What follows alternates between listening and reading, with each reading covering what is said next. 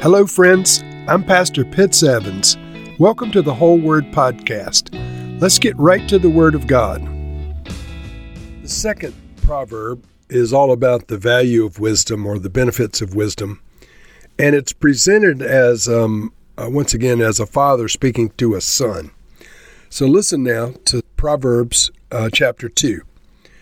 My son, if you accept my words and store up my commands within you, turning your ear to wisdom and applying your heart to understanding. Indeed, if you call out for insight and cry aloud for understanding, and if you will look for it as for silver and search for it as for hidden treasure, then you will understand the fear of the Lord and find the knowledge of God. For the Lord gives wisdom. From his mouth come knowledge and understanding. He holds success in store for the upright. He's a shield to those whose walk is blameless, for he guards the course of the just and protects the way of his faithful ones. Then you will understand what is right and just and fair, every good path. For wisdom will enter your heart, and knowledge will be pleasant to your soul. Discretion will protect you, and understanding will guard you. Wisdom will save you from the ways of wicked men from men whose words are perverse, who have left the straight paths to walk in dark ways, who delight in doing wrong and rejoice in the perverseness of evil, whose paths are crooked and who are devious in their ways. Wisdom will save you also from the adulterous woman, from the wayward woman with her seductive words, who has left the partner of her youth and ignored the covenant she made before God. Surely her house leads down to death, and her paths to the spirits of the dead. None who go to her return or attain the paths of life. Thus you will walk in the ways of the good and keep the paths of the righteous. For the upright will live in the land, and the blameless will remain in it. But the wicked will be cut off from the land, and the unfaithful will be torn from it. So the second psalm presents a lot of the themes that um, were introduced in chapter one, and then some more themes that will continue. For example, the setup of um, a father speaking to his son, the introduction of a father speaking to his son, was given to us um, in the first chapter. And there's a mention of adulterous women which seems to be a favorite topic of Solomon. It's it's kind of fascinating. A man who had so many wives and concubines, uh, more than anyone else in the Bible, as recorded, um, had a lot of women problems, and so this uh, this starts to manifest itself in this chapter uh, a little more in depth. So. The first um, first little section is talking about if you seek godly wisdom, you will indeed find it, but it implies um, effort on your part and effort on my part. Verse 1 My son, if you accept my words and store up my commands within you, turning your ear to wisdom and applying your heart to understanding, indeed, if you call out for insight and cry aloud for understanding, and if you look for it as for silver and search for it as for hidden treasure, then you will understand the fear of the Lord, and you'll find the knowledge of God.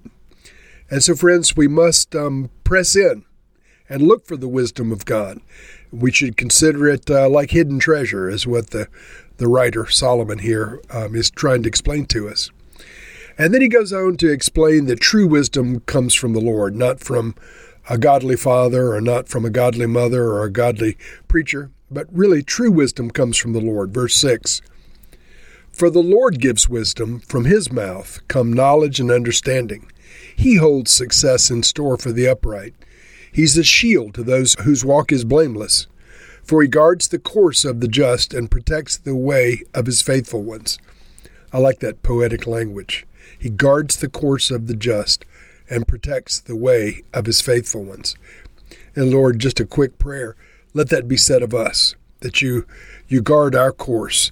Lord, you protect our ways. Let us be counted among your faithful ones. The proverb continues by saying essentially wisdom provides understanding for life that will protect us. Verse 9 Then you will understand what is right and just and fair, every good path. For wisdom will enter your heart, and knowledge will be pleasant to your soul. Discretion will protect you, and understanding will guard you. And these are true statements. You'll um, learn what to embrace and what to reject. And through that, there is protection. There is um, a divine guidance and protection provided within the wisdom of God. Wisdom will also alert you to the wicked behaviors of other people. When you, when you see it, you'll know it. In verse 12, wisdom will save you from the ways of wicked men, from men whose words are perverse, who have left the straight paths to walk in dark ways, who delight in doing wrong and rejoice in the perverseness of evil, whose paths are crooked and who are devious in their ways. So we need that. We need that kind of wisdom that helps us to avoid trouble and entanglements with people who would lead to trouble. Wisdom, uh, as I mentioned to start with, will also protect you from sexual sin and adultery. So, um, verse 16 begins that uh, theme, which will be expanded on throughout the rest of the Proverbs of Solomon from various times. Wisdom will save you also from the adulterous woman, from the wayward woman with her seductive words, who has left the partner of her youth and ignored the covenant she made before God. Surely her house leads down to death, and her paths to the spirits of the dead. None who go to her return or attain the paths of life. And so, friends, I'll take a little liberty here in saying wisdom will also protect you from the adulterous man and the seductive man and his words.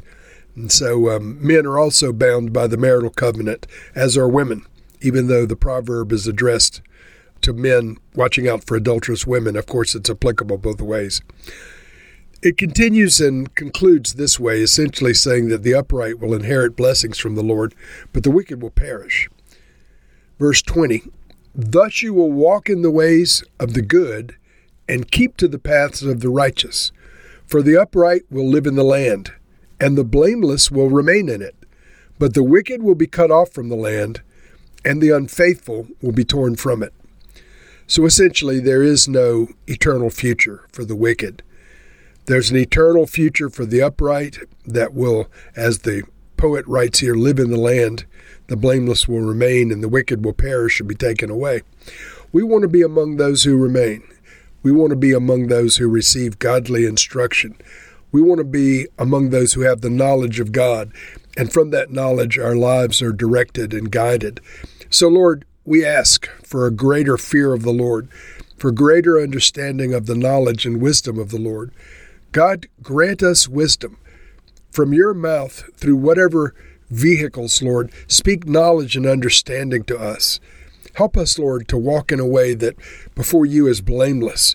Guard the course of our lives and protect us, Lord, as we go through this life. Help us, God, gain understanding. Help us, Lord, to be alerted to the behavior, the wicked behavior of others. Lord, we don't always perceive immediately when someone is heading in a wrong direction or trying to lead us in a wrong direction. Give us the wisdom to discern what we're looking at, Lord.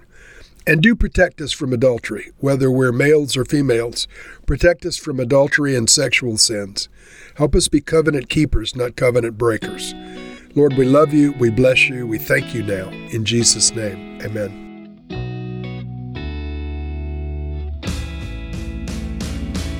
Thank you for listening to this episode of The Whole Word.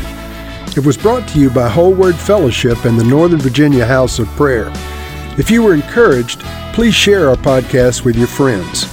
We'd also appreciate it if you'd hit subscribe in your favorite podcast app and take a few moments to write a review.